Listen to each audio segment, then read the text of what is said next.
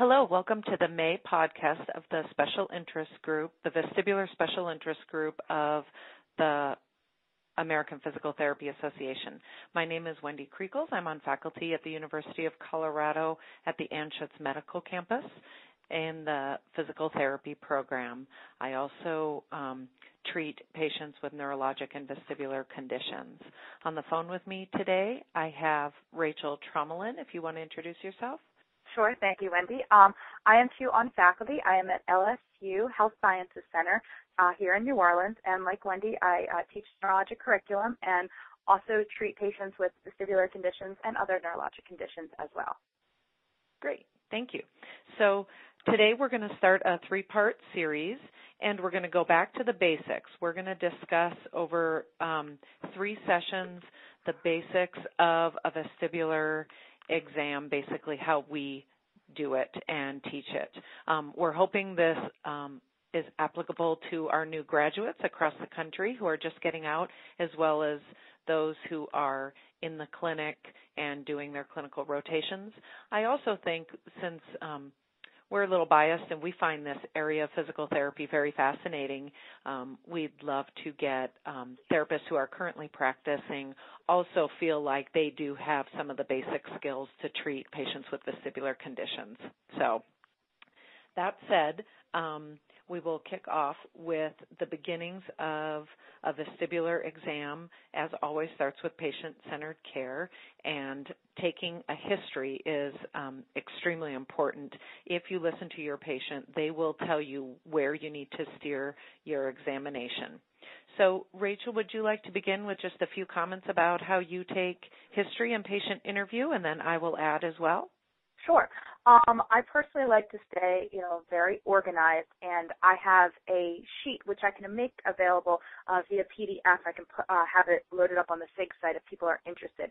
It's just a vestibular questionnaire sheet um, that leads you on all of the questions that you should ask.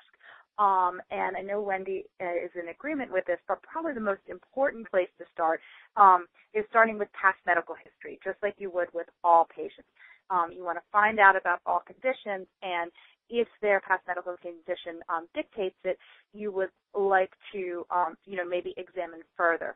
For example, if your patient has a history of cardiac conditions such as high blood pressure, diabetes, heart failure, um, you should definitely start with taking vital signs and um, even taking a blood pressure sitting and standing to see if maybe perhaps some of their dizziness is due to orthostasis along the lines of um, taking a medical history, you also want to find out about all of the medications that they are on, both prescription and over the counter. Um, a lot of medications have the side effects of having dizziness, um, and especially medications in combination can cause dizziness. So this is something that you want to differentiate is is my patient having a vestibular disorder or are they having some kinds of dizziness? Because as you know, not every dizziness um, can mean a vestibular disorder. Um, Wendy, do you have any more thoughts on that? Yeah, just um, basically a lot of times looking at the referral, um, the, it'll often be physical therapy, eval and treat, and the physician may have a diagnosis of dizziness or falls or imbalance.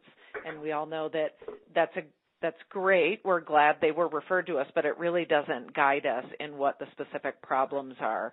Um, so to take that that referral one step further and really dig deeper in asking the patient specific questions, I really like um, the systems review kind of approach where you can go through, you know, something as simple as having their um, prescription changed on their eyeglasses. You know, if you follow through the systems review of neuromuscular, musculoskeletal, cardiovascular, cognitive psych, um, I feel like that lends itself to your questioning. Now, a lot of clinics have kind of a written form, which I think does help expedite when the patient comes in, they do their intake paperwork, they may actually fill out a systems review form.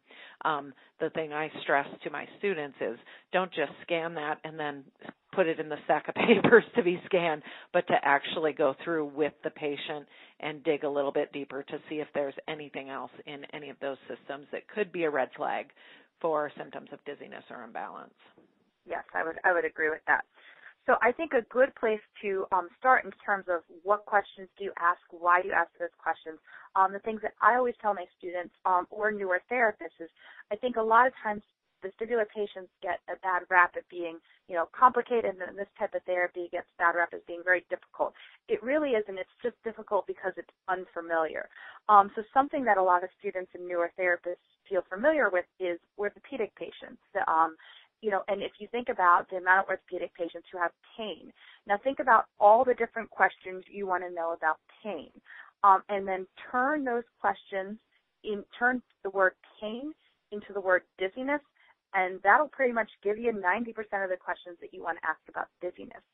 Um, so in thinking about pain, you know, of course you want to know when did the pain start? How did it start? Was it sudden? Was it gradual? Describe, um, you know, describe the pain. You want to rate the pain severity on a zero to 10 scale. How long does the pain last? Is it constant? Does it come and go? What types of things is the pain stopping you from doing, et cetera, et cetera. Um, so if you think about it in those more simple terms, um, it should help make uh, coming up with these questions a little bit easier. Uh, Wendy, what are what are your thoughts? Right. I love I love that analogy. Um, just to add a couple more um, questions in there, kind of what is their best and worst time of day? Because um, vestibular different vestibular problems could be better after rest or you know worse with fatigue or whatever so best worst time of day just like you do with pain um, any provoking activities especially any positional um, changes that might provoke their symptoms or any visual motion, any visual activities they might be doing that provoke their symptoms. Um, and then when I, I like the rating of severity as well, I just use a simple 0 to 10 scale to have them give me a subjective rating. And then any precipitating event have they had? This kind of links with the systems review a little bit, but it could be missed. Have you had a fever in the last couple of weeks? Um, any small fender bender? Um, small concussive force or um, fall or any you know um, antibiotic use that was um, you know over, over and above maybe what what a, a a normal cold or something would would indicate. So um, provoking activities, best worst time of day, um, and just more about their onset and any precipitating event. I think is all I'd add there. Okay. Um, and in terms of you know the importance of a history, I know Wendy and I are in agreement that you know you're going to probably spend the majority of your exam taking a history. Uh, that there's no true um, medical differential diagnosis tests for vestibular disorders. There are a bunch of tests that can lead you to a conclusion, um, but nothing does replace a really good and thorough history. Um, I usually take at least 20 minutes with all my patients and sometimes even 30 minutes, and no minute of that is a wasted time. Um, it is also very important in terms of making a differential diagnosis that you are familiar with all of the vestibular disorders. Um, and I would refer you a really great reference um, to the vestibular disorders if you need a review from classes is chapter 38 in the Goodman and Fuller book uh, of pathology, you know, the big green book that most students out there I'm sure have. So that's a great review um, of what to kind of look for and what to hear for in all the histories. Um, so Wendy, after you go through, you know, your systems exam, um, where do you start in terms of taking a history? Well, um, one other thing I'll add, I, I, might be taking a step back, but if if your patients do fill out kind of an intake form at the beginning along with a systems review, I will often throw in if I know that they're coming for dizziness or imbalance, I'll throw in a dizziness handicap inventory, a DHI, or activities of balance confidence um, scale and ABC.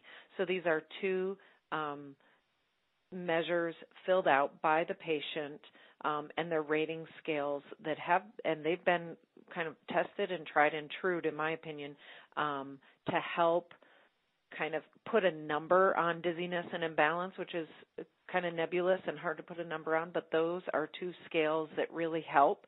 They also help me gear my exam.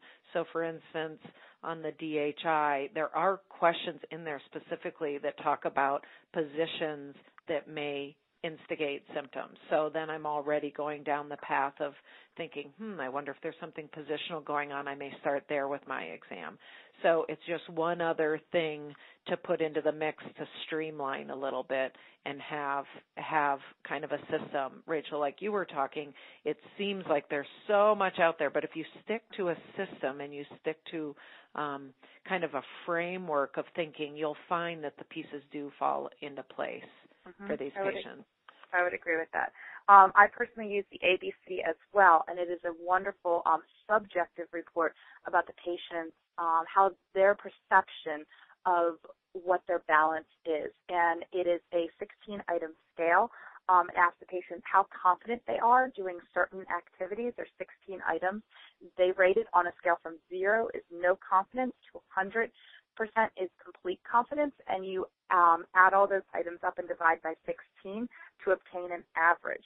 Um, I also use that scale is uh, 67% or less is indicative of the patient being at risk for falling, um, and 50% to 80% it means severe activity restriction, um, and um, you obviously don't want your patient with a vestibular disorder uh, restricting their activity. You want to kind of you know get them get them going a little bit more.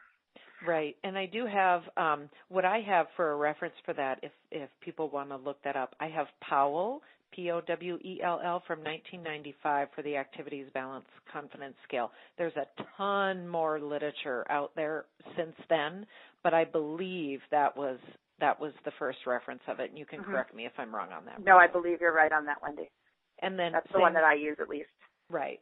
And then same with the dizziness handicap inventory. Again, I should probably give the reference for that. That's Jacobson, and that was from 1990. And again, there's been some variations of the scale, and there have been uh, many studies on that. Um, but that is the original source, I believe, is Jacobson from 1990. So. Okay um, what else? So we should probably talk about the the DHI then. So um, the scale I use is the patient answers 25 questions, and they either answer yes, sometimes or no. Yes gives you a score of four points, sometimes two points. No and zero points, and it does cover physical, functional, and emotional um, domains. So they're kind of subcategories, and you might look for a pattern if um, someone, especially on the emotional domain, if they're just really anxious and having a hard emotional time with these symptoms, you may handle them just a little bit um, differently. Um, and the, the questions are like, does turning over in bed increase your problem? Because of your problem, is it difficult for you to walk around your house in the dark? So it has 25 real um, kind of functional everyday questions that then the um, patients would answer. So that's mm-hmm. helpful. Mm-hmm. Yeah, very. And then, Rachel, you had another um, test that you mentioned that you do, especially for the emotional part mm-hmm. or the anxiety scale. Mm-hmm. Um, I use the PANAS scale. It's P A N A S, uh, which stands for Positive and Negative Affective Scale. Um, basically, what this scale is, it's a quick scale of a quick screen for anxiety and depression. And this is not just specific for vestibular patients. You can use this um, with any patient, and it's also not specific for the field of physical therapy. So other practitioners can use it as well. Um, it is so essentially all this scale is is 20 words. There are 10 words that are positive words and there are 10 words that are negative words. So examples of the first couple of words are interested, distressed, excited, upset. Um, and there's a five point scale. The patient um, rates how often, um, to what extent do you feel this way right now at this present moment. And one is very slightly or not at all, um, up to five, which is extremely. So what you do, I usually give this to my patients to fill out before I even see them when they're in the waiting room, and then I add it up. So you, you separate out the positive words and you separate out the negative words. If the positive words, um, if there is a score of less than 22, is it, it is indicative of depression. If the negative words scores above a 29, it is indicative uh, that the patient has anxiety. So again, a really um, good quick screen and uh, to help delineate if your patient is anxious or depressed and to help see, you know, is this something you need to address or refer them out to another practitioner. That's great. And Rachel, can you easily find that in the literature or do you have a, a reference or anything for that for people? Um, I don't have a reference offhand. I know it um, it was the way I was introduced to it was in the um, APTA competency course in the vestibular okay. rehab, um, but I could check for that reference right now. Okay. Um, so in the meantime, Wendy, maybe why don't you start in terms of talking about where do you start and what kind of questions you first ask once you've finished your systems review? Um, well, from the patient, um, always starting with the chief complaint is kind of how, how I go through. So this might be a little bit redundant with some ideas we've already talked about, but their chief complaint, I like to think in my mind, is this a person with a balance problem, a primarily keeping stability problem, or is this person with a dizziness problem, a symptomatic problem? Now they very well could have both. They do go hand in hand but I find that usually someone will come to me with, gee, I don't know where I am in space and I'm really unsteady and my doctor's afraid I'm going to fall. So that, that kind of leads me down one path versus the person, oh, I just feel nauseated. I feel sick all the time. Just driving here really made me feel woozy or, you know, this, this never used to happen to me before. Or when I get out of bed, I feel spinning. So kind of I start with one of those two paths. If it's more of a dizziness path that I'm on, I want to know the nature of the symptoms. So is it a true vertigo or spinning or rocking sensation? Is it is it um, brought on with with visual movement or movement of the head or both? So maybe um, someone just watching a soccer game on the TV, maybe that starts their symptoms. That would be more visual movement versus walking through space, driving a car, turning your head, that kind of thing, head motion provoked. Um, that's all I, or, or any jumpiness in their vision if objects seem to actually be moving or jumping in their vision. Mm-hmm. If it's more the balance, um, the balance path, I would start more with what conditions are you unsteady with and I think of the vestibular somatosensory and visual domains. So is it only at night or in dim um, areas with, with poor lighting? Is it on uneven terrain? So I start teasing out those um, kind of three symptoms if it's more of a balance problem. I am really relying back on that systems review though because if they say it only happens when they get out of bed or when they get up during the night to use the bathroom, I do want to make sure it's not a blood pressure problem and orthostasis. So like you said Rachel, I really think taking vital signs and perhaps supine to sitting to standing vital signs could be very important for that. But I do want to um, look at kind of what environments are they more unsteady and what do they do to compensate for it? Is it someone who furniture walks and is always seeking somatosensory information with their upper extremities? Why are they using that compensatory strategy? That will lead my exam. Mm-hmm. Um, I think that's all I can think of right now. okay. Um, it, and in terms of, I found the reference for the PANAS scale was uh, first reference, uh, development and validation by David Watson, um, Watson being the last name, uh, in June of 1988. Um, in terms of getting the chief complaint, of course, that's where I start as well.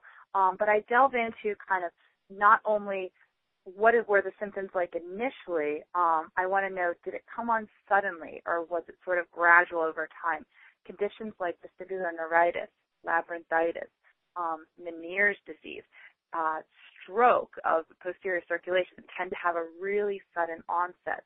Um, where with things like maybe migraine associated dizziness um, or a slow growing acoustic neuroma would kind of gradually come on over time. And then where are the symptoms as compared with when they, you know, we're seeing the patient obviously after the symptoms have started. So have the symptoms gotten better, worse, or are they the same initially?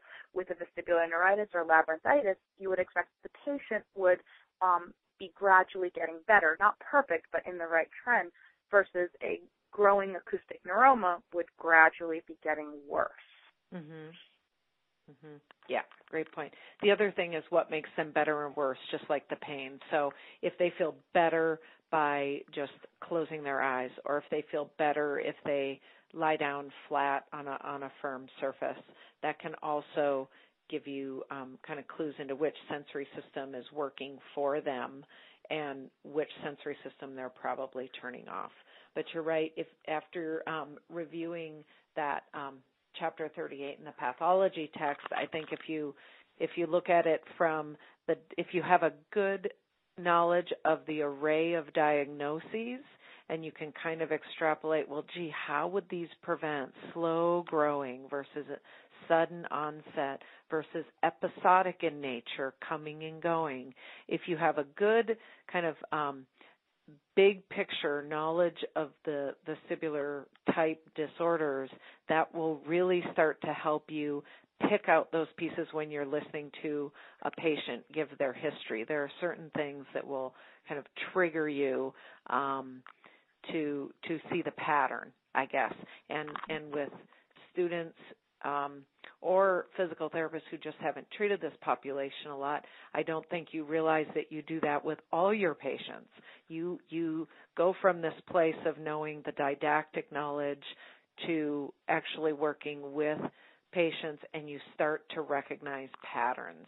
And I mm-hmm. think that's a real evolution in thinking and clinical reasoning and it's at and, and it, we do it with every other patient population, and we can do it with this patient too population mm-hmm. as well.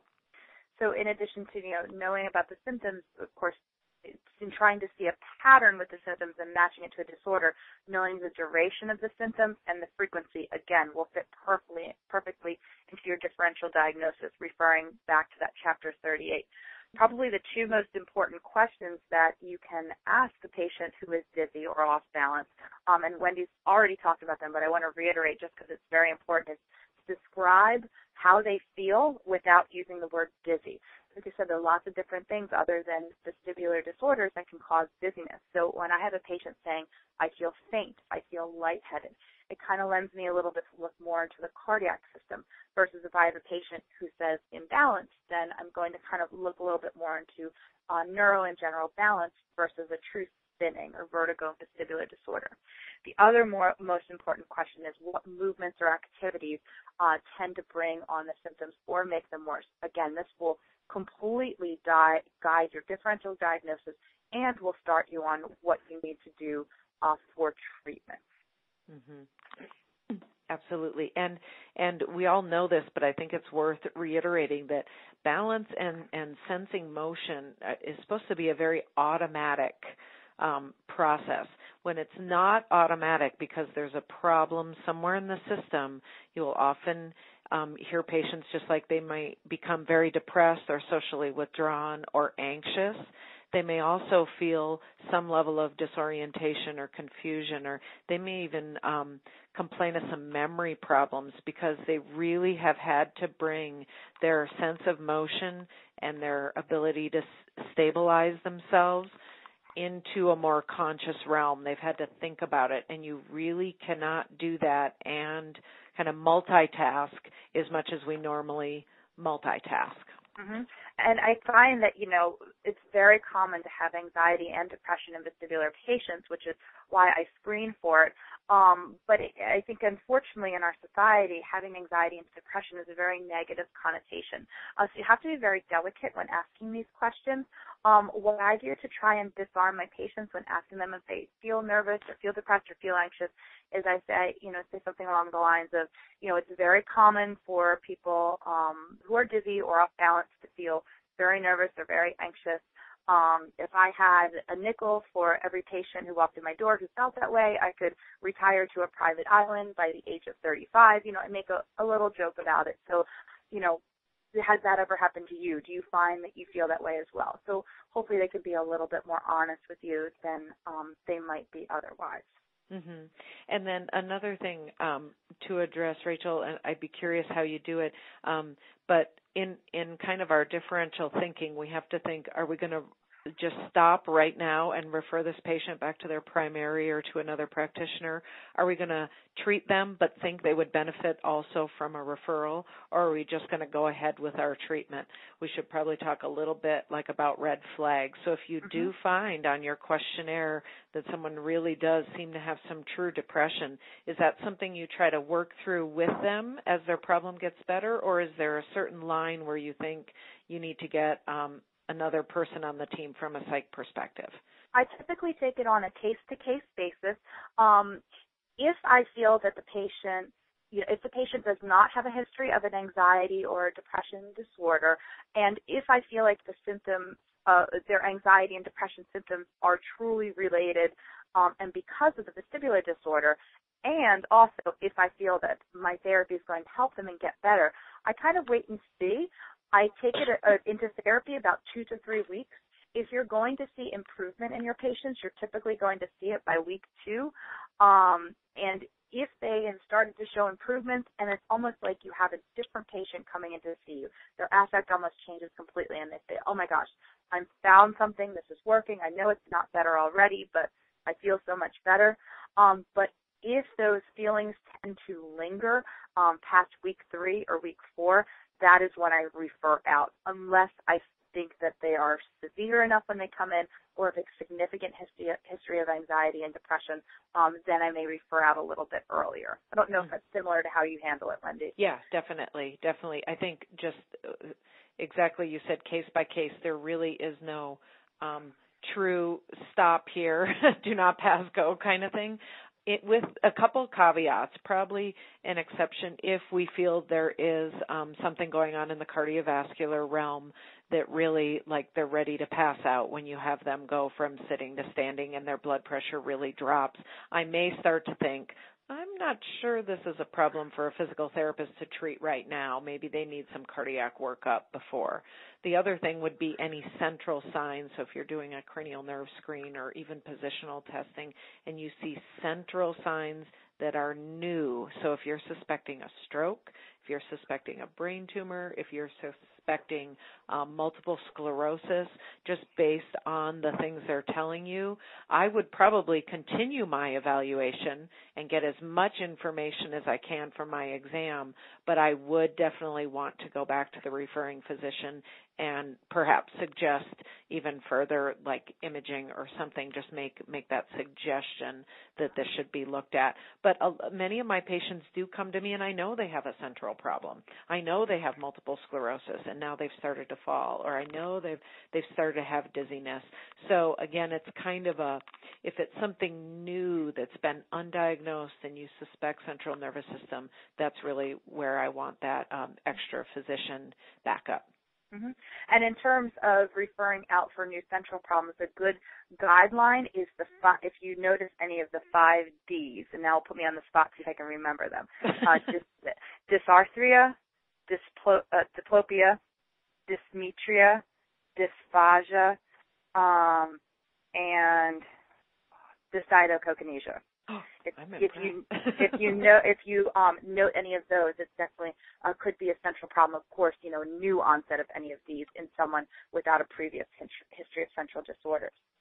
Um, you know, another thing, and speaking of, you know, we're dealing with these vestibular disorders with the inner ear in trying to do the differential diagnosis is knowing if they have any other ear symptoms, such as fullness, ringing, or loss of hearing and where that is. Is the loss of hearing or the ringing in one ear? Is it in both ears, one more than the other? That will help to kind of indicate what other structures in the inner ear may be involved. Um, knowing that vestibular disorders as well disrupts the VOR, the vestibular ocular reflex, um, vision will be involved. But you really want to know not only how well can they see in terms of visual acuity, but do they have increased problem with vision with head movements or with body movements? That's when you're really taxing the VOR.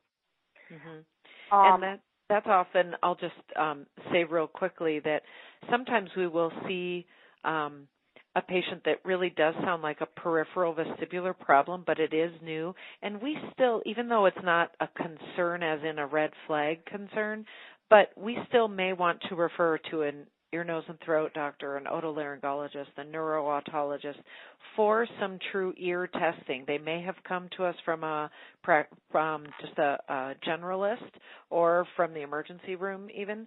And um, there are times where it really would be beneficial to get some true inner ear testing, like an ENG or rotary chair or you know, any of a number of those that's beyond the scope of what we're going to talk about today.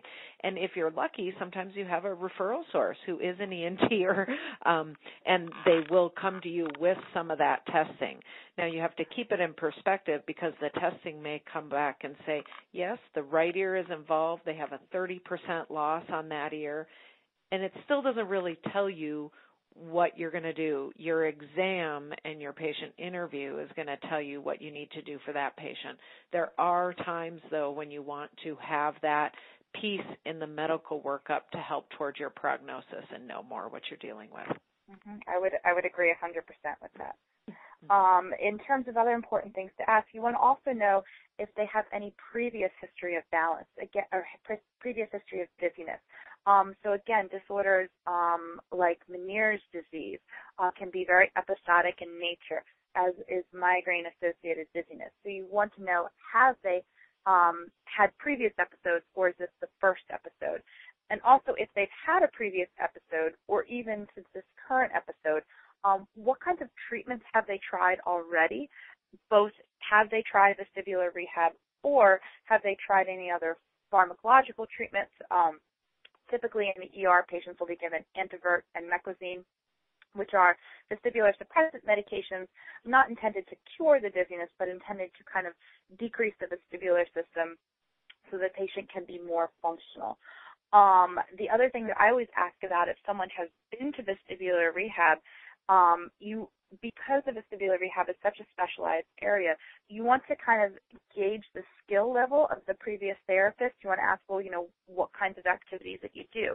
Um, I've had this happen on more than one occasion where patients have said, oh yeah, I've gone to vestibular rehab and they've described their exercises and it's no more than just a generalized balance program, um, which will help but not uh, fully. Uh, Wendy, I don't know if you have any um, further thoughts on that. Yeah, I mean, uh, the nice thing about doing a three part series is we'll be able to really get into intervention, but it's important to say, I think, right up front that um, vestibular rehab should really be tailored to the patient, and that's why we're stressing this. Taking time with your subjective interview and going through all the steps we're talking about today because the best benefit is going to come from a tailor-made program for that individual and you can go through very systematically and find what the triggers are, what kind of syndrome it looks like, and that will lead how you examine further and how you treat them. One size does not fit all when it comes to vestibular programs. Mm-hmm. Um, and there are many, many clinics out there who will just hand them a sheet of here, do all of these head movements, eye movements, and stand on one leg. And really, it's it's it's kind of the shotgun approach of just practice everything. And I find that patients might do it once, but they are not going to do it consistently.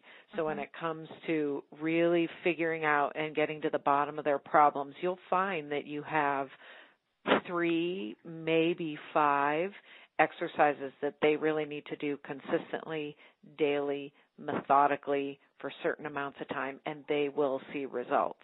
But if you give them something for somatosensory, visual, motion, all systems and try to get everything, they'll spend a half an hour doing them and they won't do them again kind of thing. Mm-hmm. I, I agree with that 100%. percent mm hmm um, and we'll talk in the future podcast in terms of exercise prescriptions. Mm-hmm. Um, but Wendy, you bring up a really good point. You know, of course, with all physical therapy, we want to be patient-centric. So, of course, I want to find out more information about the patient. What's their living situation? Do they have assistance at home? Especially if they are determined that there's significant fall risk. I want to know about their environmental setup. For example, do they have handrails by their stairs? Do they have any adaptive equipment? Um, I of course want to know their function. Um, what things were you doing um, that you can't do now because you're dizzy? And that's going to really tell you how to tailor therapy. I will give you a perfect example um, of this with a patient, how it really changed my plan. Um, I had a patient who was a female in her early 40s who had a sudden onset of uh, dizziness. Her diagnosis um, was Meniere's disease, which she had treated with um, I'm sorry, her no, she was an acoustic neuroma. I, I apologize. It was a while ago. She was acoustic neuroma, which she had treated with radiation. And she came to see me about six months um, after she had the radiation. She was um, having an exacerbation of her symptoms.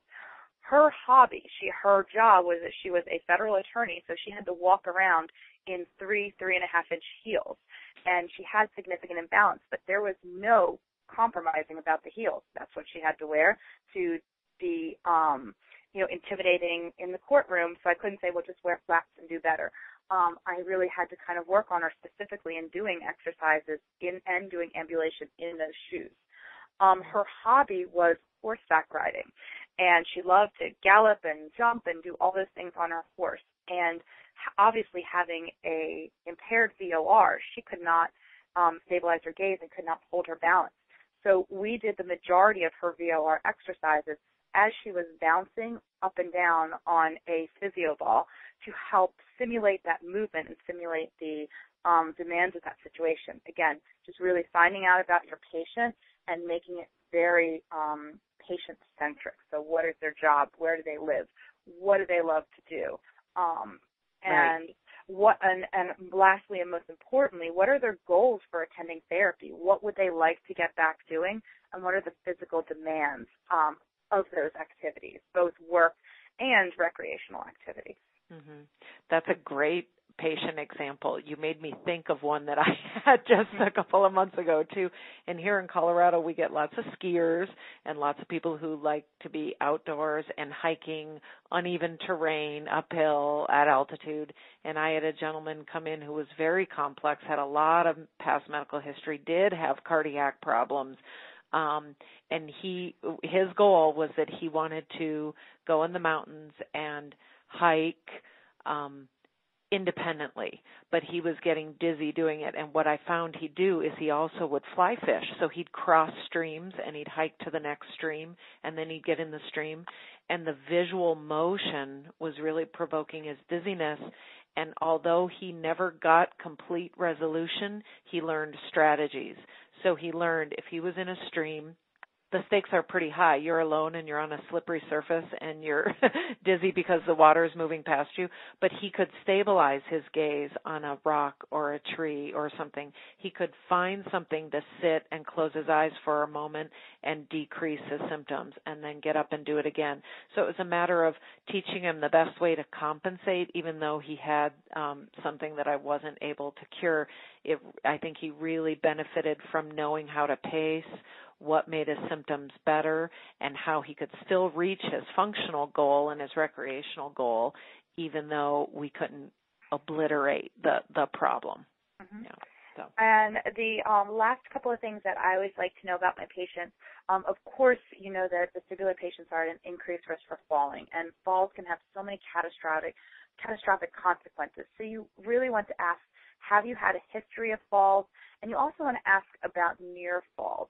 So were you in a situation where you lost your balance and if you didn't grab onto something, you think you might have gone over?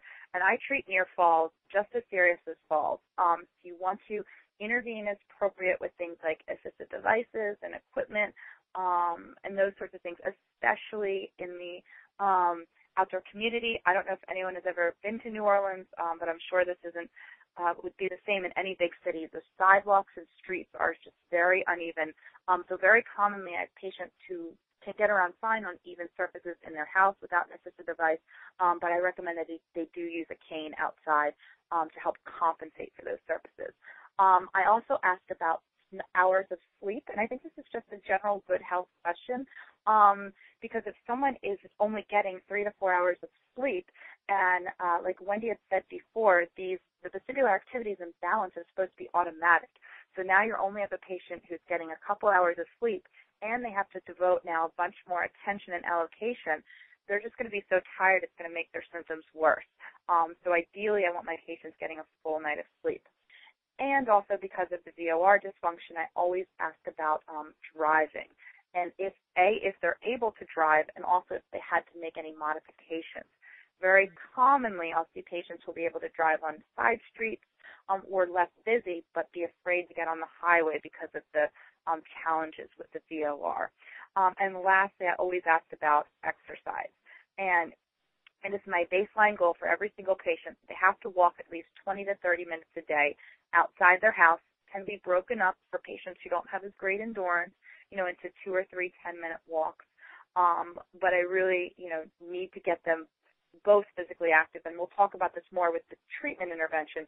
But I think the exercises are only half the battle. Your other half of the battle is just getting them active and moving in their environment. Um, Wendy, anything else to add? That pretty much sums up all the questions that I go over. Yeah, I I can't think of anything else right now, but I love that recommendation of of walking and general activity, and that'll really roll in when we talk about intervention as a whole. Um, but I don't have anything else to add. Okay, well, thank you very much for uh, listening to our podcast. Um, like you said, this will be a three-part series. So uh, the next podcast, we'll kind of talk about doing the basics of a, a vestibular exam. Um, so thank you and have a good day. Thank you. Bye-bye.